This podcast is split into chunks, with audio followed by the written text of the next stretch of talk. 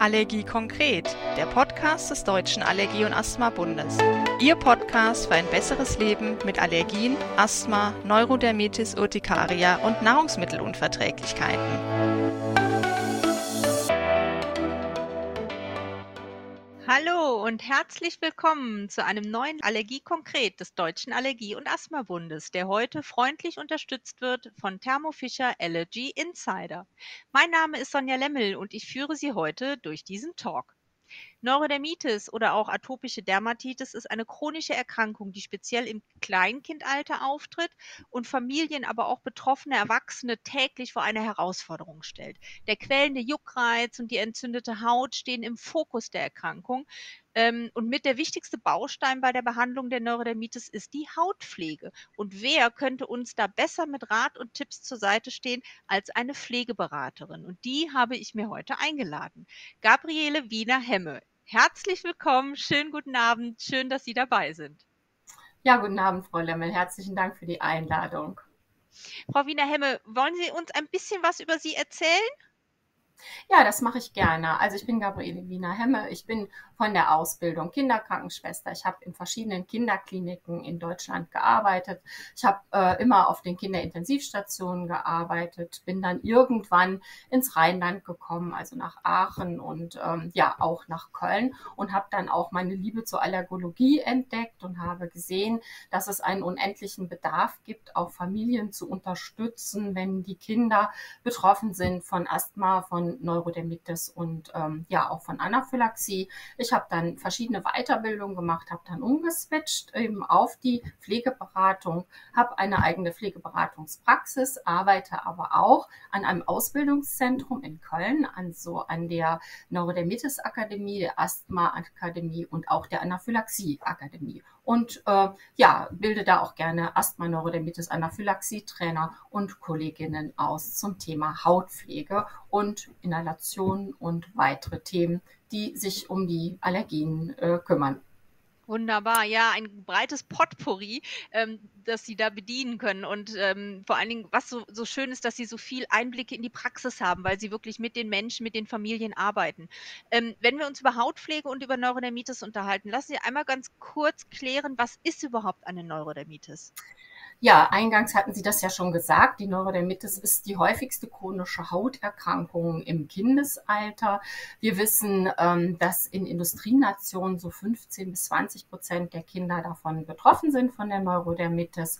Äh, das ist eine ganze Menge, aber die gute Nachricht äh, an dieser Stelle ist tatsächlich auch, dass die allermeisten Kinder so bis zum Schuleintritt, dass es denen dann besser geht. Und von den Kindern, die Neurodermitis hatten, sind nur noch ein Drittel im Erwachsenen Erwachsenenalter davon auch betroffen. Also bei der Neurodermitis ist das Anstrengende, glaube ich, also erstmal die Neurodermitis ist genetisch bedingt. Die Anlage, ähm, so zu reagieren, wird uns in die Wiege gelegt. Das heißt aber nicht, dass jedes Kind, was allergisch veranlagte Eltern hat, dann auch eine Neurodermitis oder eine Erkrankung aus diesem atopischen Formenkreis bekommt. Ähm, bei der Neurodermitis, glaube ich, ist es ähm, tatsächlich anstrengend, dass äh, die Neurodermitis in Schüben verläuft, ja, dass sie chronisch rezidivierend ist, dass die Schübe kommen und gehen und kommen und gehen. Und in diese beschwerdenfreien Phasen denkt man immer, ja, man hat es geschafft, ne? aber tatsächlich ähm, kommen sehr häufig dann eben doch nochmal Schübe. Da möchten wir gerne helfen und unterstützen.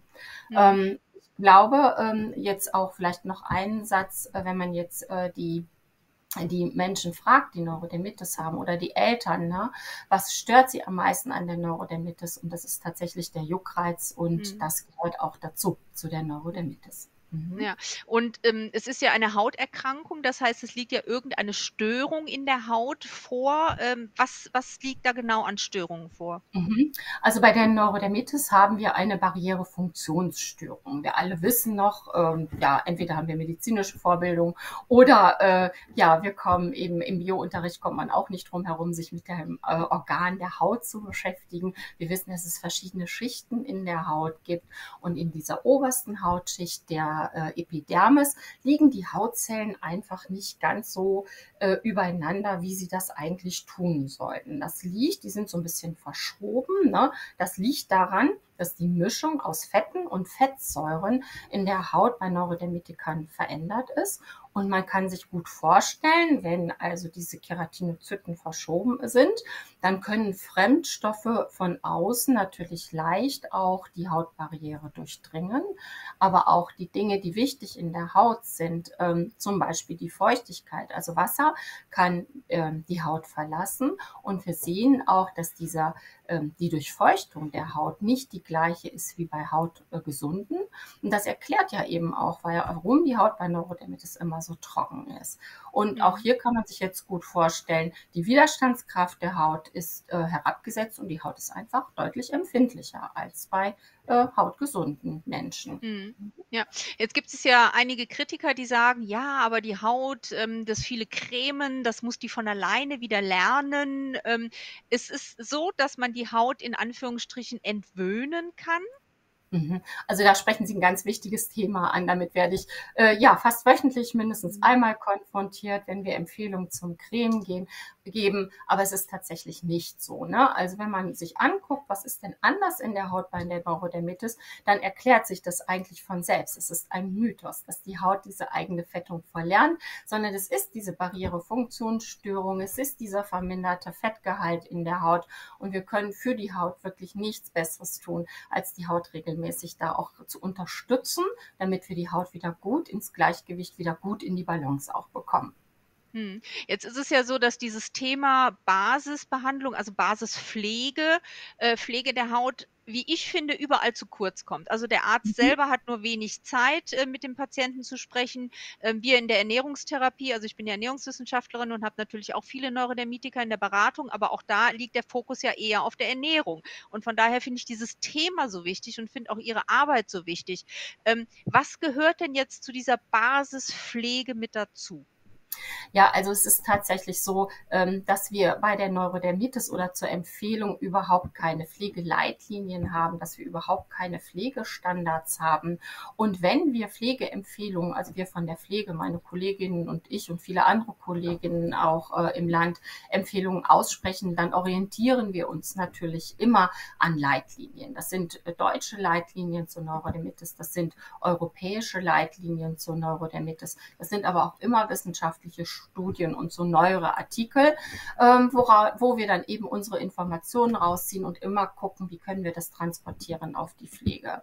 Ja, und wenn Sie mich fragen, was gehört zu einer Basisbehandlung dazu, dann denke ich, ist es unglaublich wichtig zu wissen, dass wir verschiedene Stadien auf der Haut bei Neurodermitis haben. Ne? Also, dass es äh, Exemstadien gibt, da sprechen, wo eigentlich gar nichts da ist. Ne? Da sprechen wir auch von dem chronischen Exemstadium. Es ist wichtig, wichtig zu wissen, dass es äh, leichte Verschlechterungen geben kann.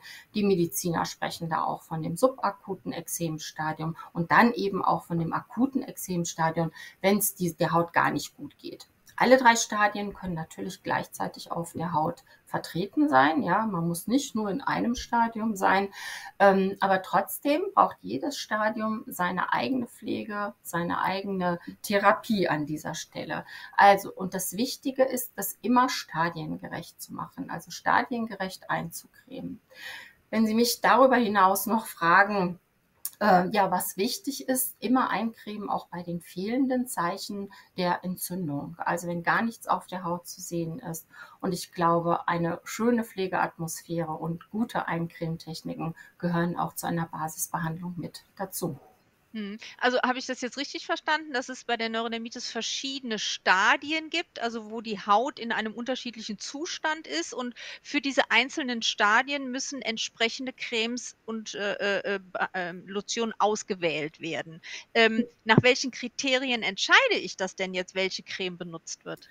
Ähm, ja, es ist immer so, dass ich immer gefragt werde, was ist denn jetzt die richtige Creme bei der Neurodermitis? Ne? Also gibt es eine Wundercreme? Und tatsächlich gibt es die nicht. Wir haben nicht die Ursache, wir haben bei der Neurodermitis nicht äh, die Therapie und wir haben auch nicht die eine Creme, die alles wieder jetzt ins Gleichgewicht äh, bringt.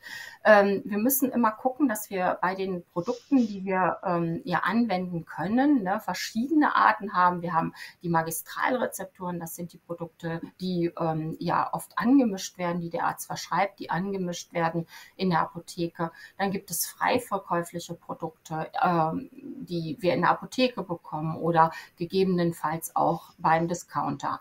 Ähm,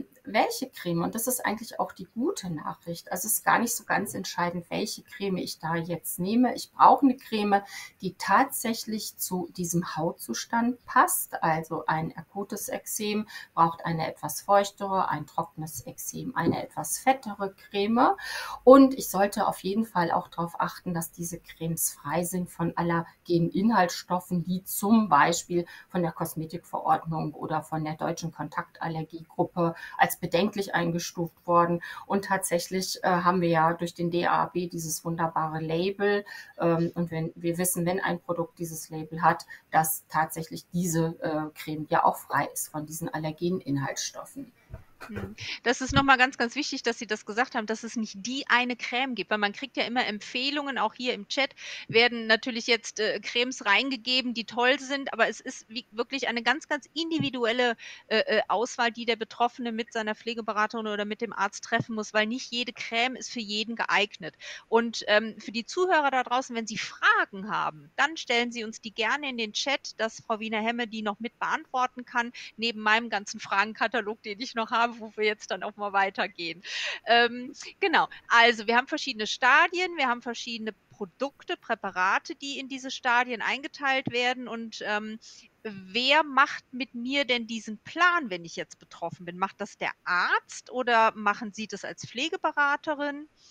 Also ähm, das, das ist ganz unterschiedlich. Also es ist ganz individuell unterschiedlich, wie auch die Wünsche und Bedürfnisse vielleicht der Eltern sind oder der betroffenen Patienten sind. Das kann natürlich ein Arzt machen, aber seit vielen Jahren haben wir auch die Möglichkeiten einer individuellen Neurodermitis Hautpflegeberatung und in diesen Hautpflegeberatungen können wir tatsächlich eben auch mit den betroffenen Patienten gucken, äh, wie ist die Haut, in welchem Stadium befindet sie sich, welche Pflegeprodukte sind jetzt gerade da auch vorhanden vielleicht auch welche therapeutischen Produkte sind ärztlich verordnet und was passt denn jetzt zu welcher Hautstelle. Hautstelle. Also da hm. können Pläne erstellt werden. Mhm. Ähm, jetzt als Laie, woran erkenne ich denn, wie gehaltvoll eine, eine Creme oder eine Lotion, also wo ist, wo ist überhaupt der Unterschied und woran erkenne ich das als, äh, als Laie? Mhm. Also es gibt ähm, Cremes und Lotionen, die man aufträgt, die eher ein bisschen feuchter sind, äh, die mehr Feuchtigkeit enthalten, also sprich Wasser enthalten. Und es gibt Produkte, die deutlich mehr Fett enthalten. Und da gibt es nicht nur Schwarz-Weiß, Wasser und Fett, sondern es gibt auch eine ganze Menge, was so dazwischen liegt. Und es ist leider, und das ist sehr, sehr ärgerlich, in Deutschland nicht zwingend notwendig, dass die Hersteller auf ihre Cremes schreiben, wie viel Fett jetzt da drin enthalten ist ist. Ähm, Im günstigsten Fall tun sie das und je mehr wir das einfordern, desto mehr wird das auch getan. Ähm, man kann aber das auch ein bisschen äh, erfüllen und man kann das lernen im Laufe der Zeit. Also man muss das immer mal probieren. Wenn ich eine Creme habe und weiß jetzt nicht, wie fett ist die, dann nehme ich ein bisschen äh, und gebe die so zwischen Daumen und Zeigefinger. Und wenn das eine sehr wasserhaltige Creme ist, dann kann ich die nicht so lange verschmieren äh, zwischen den beiden Fingern. Dann wird das sehr schnell stumpf. Und wenn ich jetzt eine fettreichere Creme habe, gebe auch nur so ein bisschen, ganz wenig, höchstens so erbsengroß ähm, zwischen Daumen und Zeigefinger und Creme und ich kann Creme und Creme und Creme und Creme, dann weiß ich, da ist ein deutlich höherer Fettgehalt in dieser Creme drin. Ach, das ist ja ein super Tipp. Mhm. Ja, was auch noch eine sehr schöne Methode ist, ist das äh, zu überprüfen, also in einem Glas Wasser. Man nimmt sich ein, äh, ein Wasserglas, also ein normales Trinkglas, füllt das mit kaltem Leitungswasser und gibt dann die Creme, die man gerne testen möchte. Da gibt man einfach so einen ordentlichen ja, Schwupp dann davon rein. Dann nimmt man einen Löffel, einen Kaffeelöffel, rührt das deutlich um, also ganz kräftig. Und wenn ich eine wasserhaltige Creme habe, also eher was Feuchteres, was fürs akute Exem oder für den Sommer geeignet ist.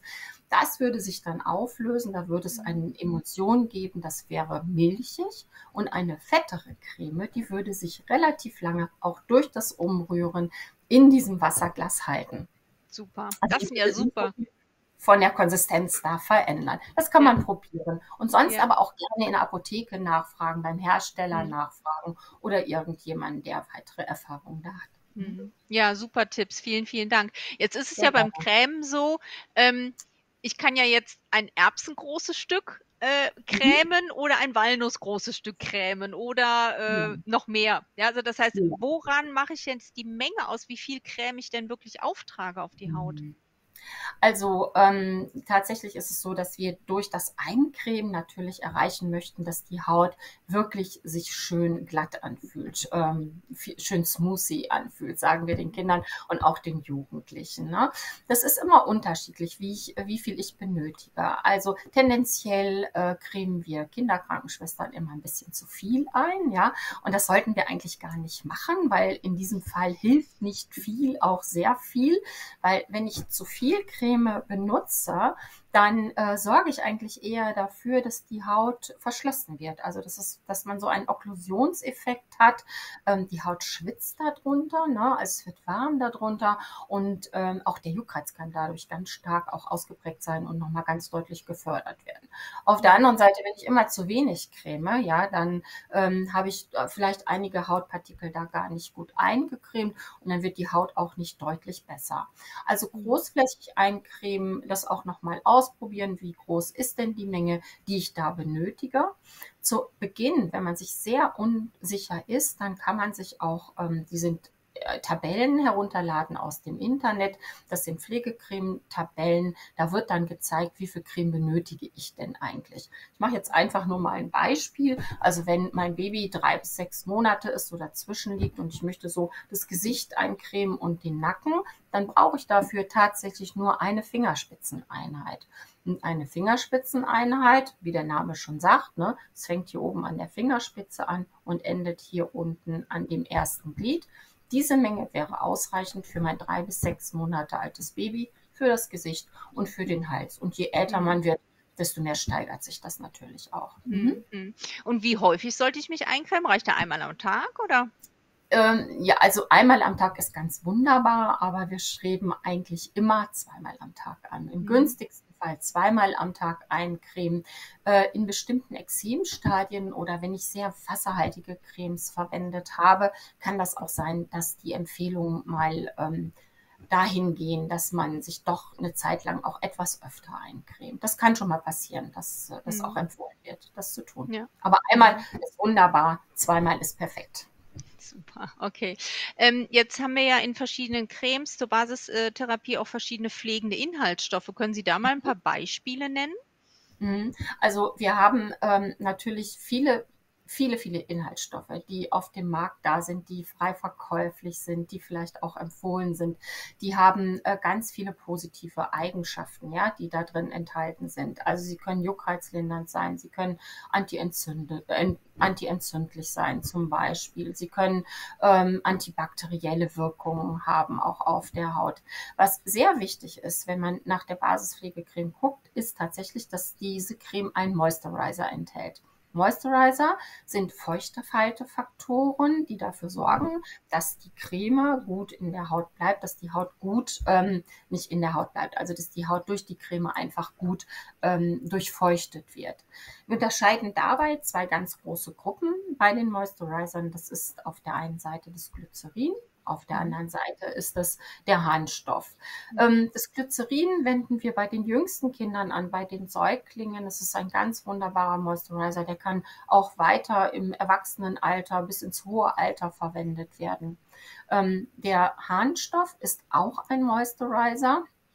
Den setzen wir allerdings erst ein bisschen später ein, weil der manchmal so dazu führen kann, dass wenn wir es auftragen äh, auf die Haut, dass das brennt und das wollen wir nicht. Wir wollen, dass jede Pflegeintervention für die kleinen Kinder natürlich immer schön ist, immer als Belohnung empfunden wird und niemals auf der Haut brennt. Dann gibt es natürlich äh, Wirkstoffe wie zum Beispiel das Panthenol, was eine wunderbare entzündungshemmende Wirkung hat, das Zink, was eine adstringierende Wirkung hat. Dann haben wir pflegende Inhaltsstoffe da drin, ähm, die wir äh, ja zum Beispiel aus den Fettsäuren in den Ölen auch, äh, ja, da, wovon wir da profitieren können. Ähm, meine Message da ist tatsächlich, ähm, gucken Sie gut, was das für Produkte sind. Ja, also schön sind, wenn ein Nachtkerzensamenöl, ein Mandelöl, äh, ein Sonnenblumenöl in eine Creme eingearbeitet ist. Bitte niemals ein isoliertes Öl auf die Haut geben. Das würde immer dazu führen, dass die Haut okkludiert, dass das okkludiert. Das ist wie so eine Lackschicht auf der Haut, ja. Und mhm. wenn wir Cremes haben, egal welcher Wirkstoff da jetzt da drin enthalten ist, bitte immer darauf achten, dass das kaltgepresste Produkte sind, dass das niemals native Öle oder Pflanzenstoffe sind, weil die ein ganz hohes allergenes Potenzial haben. Die können diese gestörte Hautbarriere durchdringen und können dann natürlich allergisierend wirken. Ja, wenn ich äh, Pflanzen, pflanzliche Produkte auch einsetzen möchte, gucken, dass in der Creme ganz wenig drin enthalten sind, vielleicht ein oder zwei. Hm, dann habe ich nicht dieses Potpourri aus den ganzen, äh, ja, aus, diese, aus der Pflanzenwelt darin hm. enthalten. Ja, ähm, das ist ein, eine gute Überleitung zu meiner nächsten Frage. Sie äh, hatten eingangs schon erwähnt, ähm, allergenisierende Stoffe sollten in den Cremes nicht drin sein. Ähm, haben Sie da nochmal einen Tipp, worauf man achten sollte beim Kauf? Also was speziell nicht drin sein sollte? Ähm, ja, tatsächlich ähm, ist man da sehr, äh, also vorsichtiger geworden äh, in der Bezeichnung, was einfach alles nicht da drin enthalten sein sollte. Also ich denke, wenn wir nochmal gucken, was die äh, Kosmetikverordnung sagt, was die Deutsche Kontaktallergiegruppe sagt, dann ähm, sind wir schon auf der guten und auf der sicheren Seite. Wir können nicht hingehen und sagen, per se, alle Duftstoffe sind äh, gefährlich. Die dürfen wir da gar nicht drin enthalten haben. Es gibt immer auch Duftstoffe, die ganz gut vertragen werden und auch ein Kind, ein Mensch mit Neurodermitis möchte äh, gut riechen. Also es muss nicht immer nur die ohne die Duftstoffe sein. Man muss da gucken, dass es welche sind. Ähm, vielleicht verzichte ich auf das Lyral, das Eichenmoos, das Isoeugenol. Also das sind welche, die wir gar nicht so gern drin haben. Aber auch da gilt, ne, unsere Nase ist der beste Indikator dafür, was da alles drin enthalten ist. Hm. Wenn ich eine Tube aufmache und mir sprüht da schon dieser Duftstoff entgegen, ja, dann lasse ich besser die Finger davon gucke mir die Inki-Liste an. Die Inki ist die Zutatenliste und je weiter die Duftstoffe unten aufgeführt werden, desto eher ist das geeignet. Das Lanolin kann ich an dieser Stelle ähm, tatsächlich auch noch nennen. Das Lanolin hat eine wunderbare fliegerische Eigenschaft, zeigt aber, und das zeigen wirklich auch die Studien, dass es ein hohes allergenes Potenzial hat und dass es nicht dauerhaft zur Pflege ähm, auf die Haut aufgetragen werden soll. Es mhm. gibt Konservierungsstoffe, äh, auch Konservierungsstoffe. Einer ist zum Beispiel das Katon oder Methylchlorisothiazoninon, heißt also ganz schweres Wort, bekannt auch als Katon, ähm, soll, äh, allergisiert und auf keinen Fall sollte der dort enthalten sein. Mhm alle nativen Inhaltsstoffe, also alles, was kalt gepresst ist an ähm, Stoffen, nicht rein und keine Nahrungsmittelproteine, keine Milch, ne? also mhm. kein, kein, Weizen, ähm, kein Hafer. Das sind Dinge, die diese gestörte Hautbarriere durchdringen können und allergisieren. Mhm. Ja, super. Und Sie hatten es ja auch eingangs schon erwähnt, der Deutsche Allergie- und Asthmabund hat ja auch eine Liste ähm, mit DAB gelabelten Produkten, die halt auch diese Inhaltsstoffe, die Sie eben genannt haben, nicht enthalten. Also wer da Interesse hat, kann die gerne auch nochmal bei uns anfordern.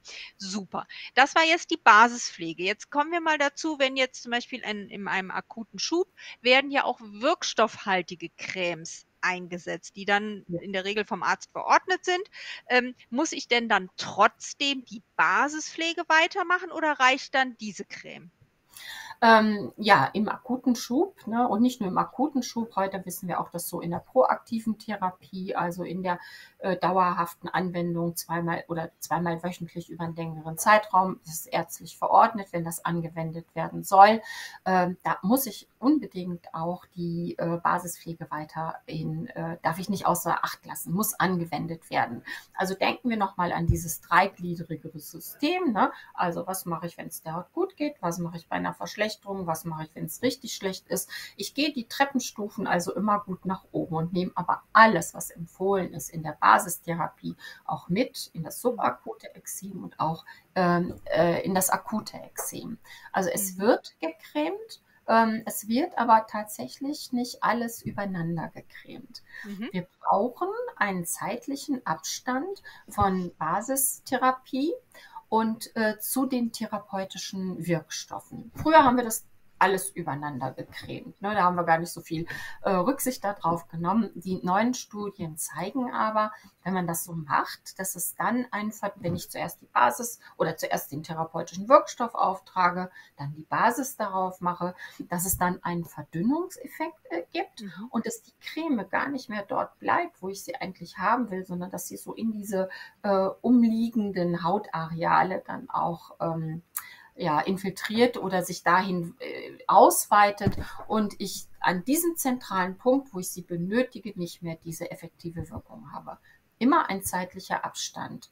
Man kann das so machen, also einfach nochmal als Tipp, wenn man sagt, zweimal am Tag Basistherapie, einmal ähm, am Tag die therapeutischen Wirkstoffe, dass man am Morgen und am Abend vielleicht äh, die Basis aufträgt und mittags nur diese Areale, die die ähm, therapeutischen Wirkstoffe dann benötigen, mit der Therapiecreme aufträgt. Und die Basistherapie immer am ganzen Körper von Kopf bis Fuß, nicht nur eine einzelne Hautstelle. Wunderbar. Ich glaube, das kann man nicht oft genug sagen. Ja.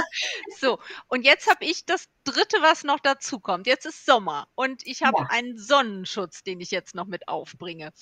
In ja. welcher Reihenfolge? Wie mache ich das?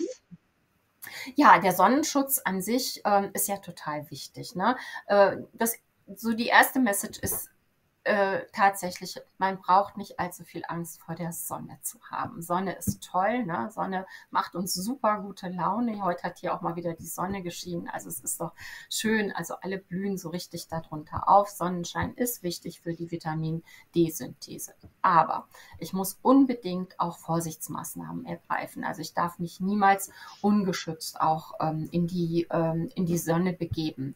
Das gilt natürlich am allermeisten für die Säuglinge und für die Kleinstkinder, die gehören wirklich nicht in die Sonne. Die sind immer im Schatten oder tragen irgendwelche Sonnenschutzkleidung äh, dann auch und das dann auch noch im Schatten. Für alle anderen gilt jetzt erstmal von 11 bis 3 ist sonnenfrei. Also in der Zeit von 11 bis 3 geht man im günstigsten Fall nicht in die, ähm, nicht in die Sonne, ja, und ähm, kann das ein bisschen später dann, äh, kann das ein bisschen später machen, aber dann auch nicht ungeschützt. Wir haben ein, eine einfache Regel, die 4H-Regel. Ne? Ich benutze einen Hut, ich benutze ein Hemd, ich benutze eine Hose und ich benutze einen hohen Sonnenschutz. Bei dem Sonnenschutz ist es so, dass wir da zwei Arten unterscheiden, äh, dass wir den chemischen Sonnenschutz äh, trennen von dem mineralischen Sonnenschutz. Der chemische Sonnenschutz enthält Sonnenschutzfilter. Äh, das heißt, die Sonnenstrahlen, wenn ich den aufgetragen habe, die Sonnenstrahlen, die auf meine Haut treffen, werden durch den Filter in Wärme umgewandelt und äh, fließen dann, ja, bildlich gesprochen, fließen dann ab. Bei den mineralischen Sonnenschutzfaktoren, das sind die mit dem Weißeffekt, also ich creme mich ein, habe auch so einen weißen Film auf der Haut, sieht manchmal so ein bisschen aus wie die Popocreme. Die haben den Vorteil, dass wenn die Sonne auf die Haut scheint, dass dann die Strahlen auch zurückreflektiert werden. Dann zu Ihrer Frage, wie mache ich das denn auch mit der Basispflege und auch mit den therapeutischen Wirkstoffen?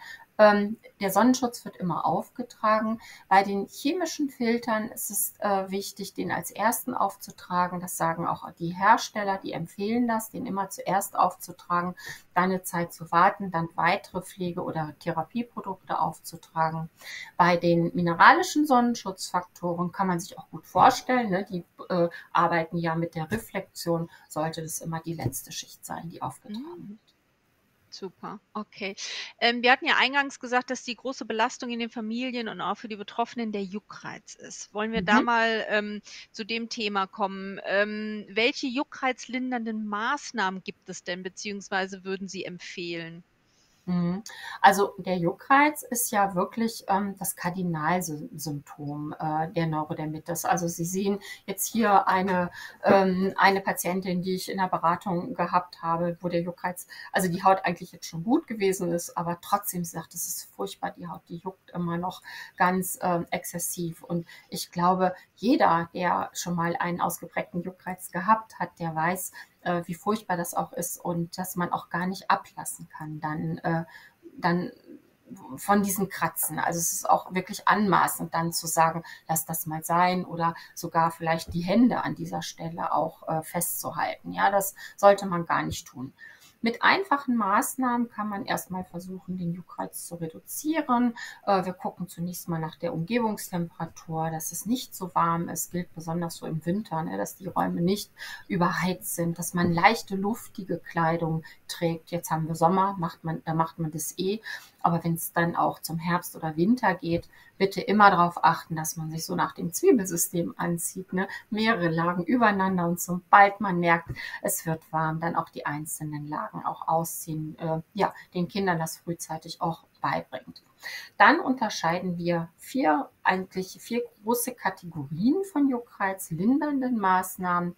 Das ist einmal ähm, die Altern also es heißt alternative Hautstimulation. Das heißt, mach einfach mal irgendetwas anderes. Also versuch deine Haut nicht zu kratzen, sondern versuch die Haut mal um das Exem oder darum, wo es juckt, ähm, auch ein bisschen zu zwicken, ja, mit dem Fingernagel vielleicht auch so kleine Rillen da reinzugeben. Also alles das zu tun oder mit dem Igelball drüber zu gehen. Ähm, alles das zu tun, was diesen, von diesem Juckreiz ablenkt. Ähm, ja, man kann äh, versuchen, sich zu entspannen, vielleicht eine Geschichte hören oder den Kindern eine vorlesen oder, oder, also es gibt ja, Sie kennen alle und die Zuhörer kennen alle ganz viele Entspannungstechniken. Man muss im gucken, passt das jetzt in diesem Moment oder geht das jetzt irgendwie gerade gar nicht, weil ich in einer Situation bin, wo das nicht anders äh, funktioniert, als dass ich mich kratze. Dann können Sie aber trotzdem noch was ausprobieren und das funktioniert ganz hervorragend. Das ist die Haut zu kühlen. Und das zeigen eben auch wissenschaftliche Studien. Ne? Je, ähm, wenn ich einen starken Juckreiz habe und wenn ich die Haut runterkühle, das hat einen ganz stark juckreizlindernden Effekt. Das kann ich machen Ganz einfach. Wenn ich kalte Hände habe, kann ich meinen Kindern die kalten Hand drauflegen. Ich kann einen Baumwolllappen in Wasser legen. Ähm, ich kann ein Cold Pack nehmen. Ähm, manche haben auch immer so einen kleinen Stein, äh, so einen kleinen Kieselstein mhm. in der Tasche. Die legen diesen Kieselstein aus. Wenn ich in der Küche bin und ich koche und ich denke, oh, da juckt's, da kann ich auch einen Suppenlöffel aus der Schublade nehmen und die auf die sexy und dieses sehr saure natürlich, der gespült wird. Und dann äh, den auf das Exem da auflegen. Ja, ähm, tatsächlich, das funktioniert alles gut. Fettfeuchte Verbände sprechen wir sicherlich auch gleich noch drüber. Das kann man ganz gut machen. Und vor allen Dingen äh, meine fast Lieblingsjuckreizlindernde Maßnahme ist das Eincremen. Und das mhm. Eincremen sollte man wirklich ähm, nicht vergessen, auch dann mit einer gekühlten Creme. Äh, wir gucken äh, bei dem Juckreiz, also wenn Patienten kommen und sagen, oh, es ist so furchtbar und das juckt so doll, immer auf einer Skala von 0 bis 10, wie stark ist denn der Juckreiz? Ne? Und ähm, auf Dauer hätten wir den Juckreiz gerne, also 0 ist gar kein Jucken, 10 ist ganz viel Jucken. Und auf Dauer hätten wir den Juckreiz wirklich sehr, sehr gerne bei 3 oder noch weiter darunter. Denn mhm. wenn ich längere Zeit im höheren Bereich habe, dann gebe ich meinem Körper die Chance, dass sich ein Juckreizgedächtnis entwickelt. Und das möchte ich mhm. auf keinen Fall. Und mhm. das kann ich eben verhindern, dass sich das entwickelt. In der Regel nicht nur mit diesen juckreizlindernden Maßnahmen, sondern hier sind therapeutische Wirkstoffe gefragt. Und wenn der Arzt hier empfiehlt, also in eine proaktive Therapie zu gehen. Ne? Das wird der Arzt dann erklären, was das im Einzelfall bedeutet. Das heißt eigentlich mehrfach in der Woche, so zweimal in der Woche therapeutische Wirkstoffe aufzutragen. Dann würde ich das auch äh, aus pflegerischer Sicht dringend empfehlen, äh, dem dann auch nachzugeben und da mitzugehen und das zu tun. Mhm. Mhm, ja. Äh, Fettfeuchtverbände hatten Sie mhm. ja eben schon erwähnt, ja auch ein super tolles Hilfsmittel ähm, bei der Neurodermitis-Behandlung. Ähm, können Sie da ein bisschen erklären, was das ist? Und es gibt ja, glaube ich, auch Schwarztee-Umschläge, die noch eingesetzt werden. Ja, das äh, äh, sprechen Sie auch eine, eine ganz wichtige Maßnahme an. Fettfeuchtverbände sind eine riesige Hilfe im Alltag mit der Neurodermitis. Ja, was, was können diese Verbände? Also wie der Name schon sagt, versorgen die diese Verbände die Haut mit Fett und mit Feuchtigkeit. Wenn ähm, die Haut stark juckt, machen sie eine Juckreizlinderung, die kühlen die Haut ganz schön runter. Wenn viele Krusten und Schuppen auf der Haut sind, so wenn ein akutes Exem war, das dann abheilt, dann hat man ja so diese, die ähm, krustigen Veränderungen auch auf der Haut. Die können mit diesen fettfeuchten Verbänden ganz wunderbar abgelöst werden. Es ist gar nicht ganz so aufwendig, man muss das ein bisschen üben. Das ist auch schön, wenn einem das mal jemand zeigt. Man braucht eigentlich nur seine Basispflegecreme, ja, und da orientiere ich mich auch daran, eine, ähm, eine eher trockene Haut braucht ein bisschen fettere Creme, eine etwas entzündlichere Haut braucht eher eine etwas feuchtere Creme und ich brauche diese elastischen Schlauchverbände. Die erste untere Lage dieses elastischen Schlauchverbands lege ich in Wasser ein, nehme den raus, bringe den aus und gebe den dann über dieses eingecremte Hautareal, also hier über die Hand und über den Handrücken und den Unterarm und der zweite äh, Verband wird dann trocken äh, darüber gelegt. Das kann man über einen langen Zeitraum drauf lassen, das erste Mal so eine halbe Stunde, dann aber auch zwei, drei, vier Stunden und äh, wenn man das abnimmt später, wird man merken, äh, ja, wie schön geschmeidig sich die Haut dadurch schon ein, ähm, ja, anfühlt. danach immer noch mal wieder eincremen. Mhm. Wunderbar. Und ich weiß, dass Sie mit meiner Kollegin ein tolles Video dazu aufgenommen haben, was demnächst für die Mitglieder vom Deutschen Allergie- und Asthmabund auch sichtbar ist. Ah ja, prima. Ich bin gespannt. Ja, die Schwarze. Wunderbar. Ja. Gut, okay. So, dann gehen wir nochmal weiter. Ich habe noch so ein paar Spezialfragen und Themen für Sie. Ähm, was machen wir mit dem Baden? Wie oft sollte ein Neurodermitiker baden und was gibt es zu beachten? Mhm, das ist eine große Frage und jeder, der in eine individuelle Beratung kommt, der fragt auch immer, darf ich baden, womit soll ich baden? Und auch da ist wieder mal die gute Nachricht, bitte keine Angst vor Wasser haben und auch vor der Hautreinigung. Mit so ein paar Vorsichtsmaßnahmen kann man äh, ja damit auch ganz entspannt im Alltag umgehen. Was sind diese Vorsichtsmaßnahmen? Äh, es ist tatsächlich von, von ganz besonderer Bedeutung, dass wir keine klassischen Seifen verwenden. Also eine klassische Seifenstücke, die sind von ihrem pH-Wert eben in dem äh, basischen Bereich und da wollen wir das gar nicht haben, weil der pH-Wert der Haut im sauren Bereich liegt. Und wenn ich dann ein Waschstück, eine Reinigungslotion oder irgendeine andere Lotion nehme, wo der pH-Wert bei 5,5 liegt, liegt es im sauren Bereich und entspricht damit auch dem pH-Wert so ungefähr der Haut. Mhm. Ähm, dann äh, geht, ist die Frage immer, ja, wie oft darf ich denn baden? Darf ich überhaupt baden? Ähm, ja, wir dürfen baden. Wir wissen heute, je schlechter ein Exem ist, ja, desto häufiger darf ich auch ähm, baden. Die gute Nachricht ist, man muss nicht unbedingt einen Wirkstoff in diese oder ein, ein Badeöl da hineingeben. Es schadet nichts, wenn man es tut, aber es muss nicht unbedingt sein. Es sei denn, es ist ein, nicht nur ein Spaßbad und ein Reinigungsbad, sondern ein medizinisch verordnetes Bad, dann würden wir das natürlich tun und da äh, der ärztlichen Anordnung eben auch äh, Folge leisten. Aber es ist nicht zwingend erforderlich. Darauf achten sollte man immer, dass es möglichst ähm, kühl ist, also dass es möglichst bei 35, maximal 36 Grad ist mhm. und nicht so lange.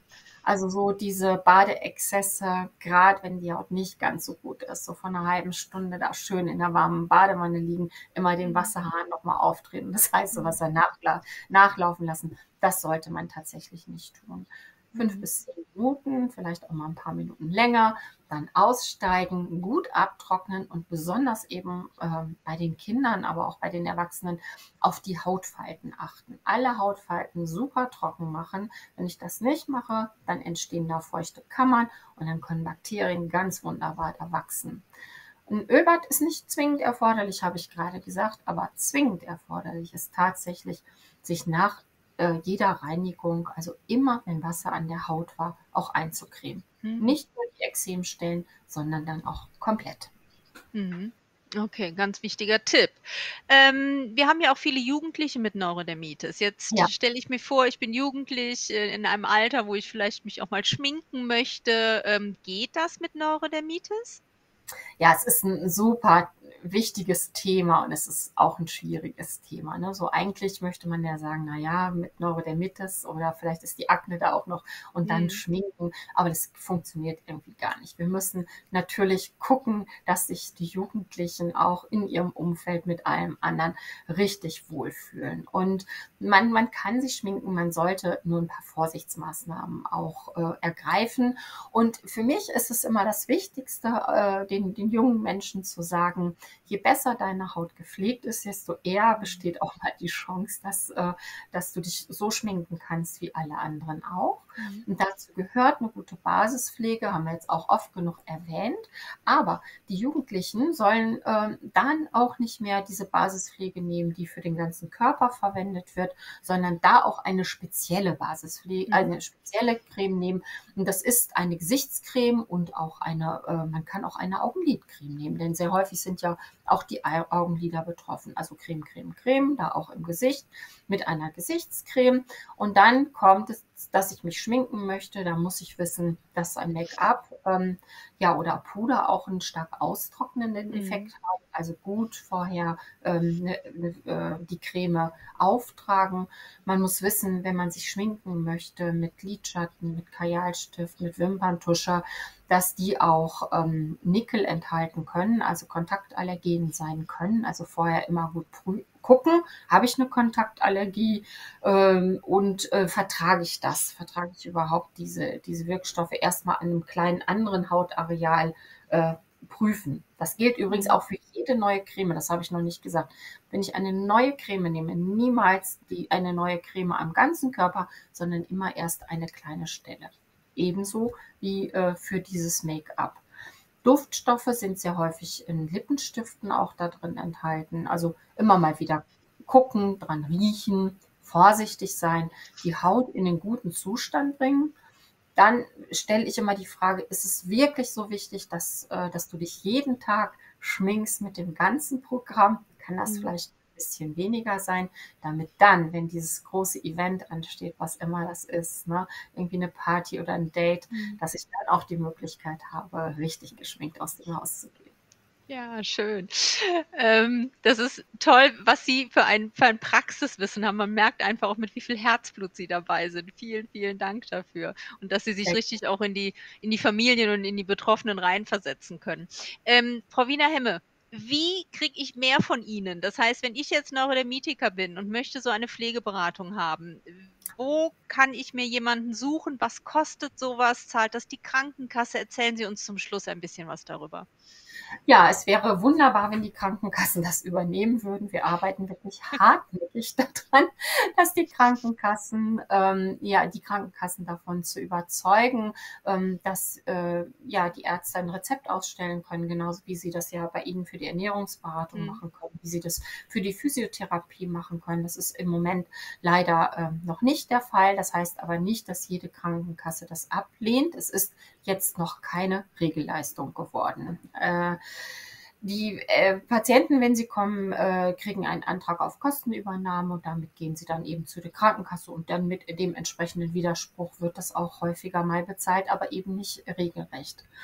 Wir haben ähm, von den Pflegeberatern, also von den Fachkrankenschwestern, Fachkinderkrankenschwestern, Pflegefachpersonen im Moment leider noch keine ähm, eigene Homepage, wo man draufklickt und man sieht dann, äh, da ploppen die alle auf und ich kann mir das dann einfach aussuchen.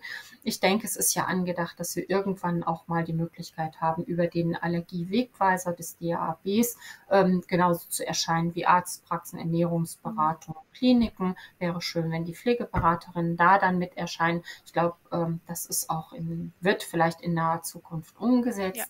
Bis dahin sehr gerne nochmal im Internet gucken.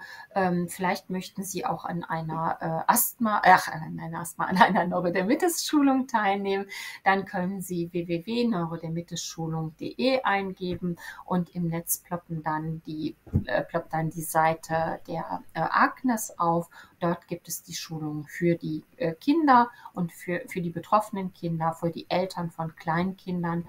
Es erscheint aber auch die Hinweise auf Ahne, AHNE ist das Schulungsprogramm für die ähm, Erwachsenen-Neurodermitiker. In diesen Zentren gibt es häufig Krankenschwestern, die ähm, auch Beratungen durchführen, also da nochmal nachfragen. Und im Netz, und das funktioniert wirklich ganz wunderbar, das Stichwort eingeben, individuelle Neurodermitis Hautpflegeberatung. Dann erscheinen viele äh, meiner Kolleginnen äh, und ich natürlich auch. Und ja, wir bieten diese Beratung an. Durch die Corona-Krise haben wir wunderbare Programme entwickelt, die es uns auch ermöglichen, solche, Bereich, äh, solche Beratungen nicht nur in Präsenz zu machen, sondern solche Beratungen tatsächlich auch online anzubieten. Also das funktioniert richtig gut. Einfach mal gucken, mal anrufen. Alle Kolleginnen sind da wirklich wunderbar aufgestellt, sind äh, nett und helfen Ihnen da sicher gerne weiter. Genau. Ähm, genau. Was kostet so eine Pflegeberatung? Ja, so eine Pflegeberatung ist dreigliedrig, ne? also setzt sich zusammen aus einem Erstgespräch und dieses Erstgespräch sind äh, also sicher 20 Minuten. Da steht auch keiner mit der Stoppuhr daneben und sagt, ihre 20 Minuten sind um. Es kann auch schon mal länger dauern. Dann ist es das Beratungsgespräch, das mindestens 60 Minuten dauert, wo dann auch ein individueller Pflegeplan erstellt wird, also wo vorher Bilder ge oder gezeigt werden, wo Produkte mitgebracht werden, wo Empfehlungen ausgesprochen wird und ein individueller Pflegeplan erstellt wird.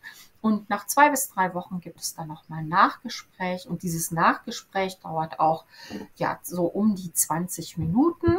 Und ähm, dieses gesamte Beratungspaket kostet zwischen 90 bis 100 Euro, je nach Zentrum und je nach Beratung. Mhm. Also definitiv ein Betrag, den A, die Krankenkassen übernehmen sollten. Hier nochmal ein Appell da draußen. Ähm, und zum anderen ist es auch ein Betrag, äh, der, denke ich, lohnenswert ist vom, vom Einsatz her.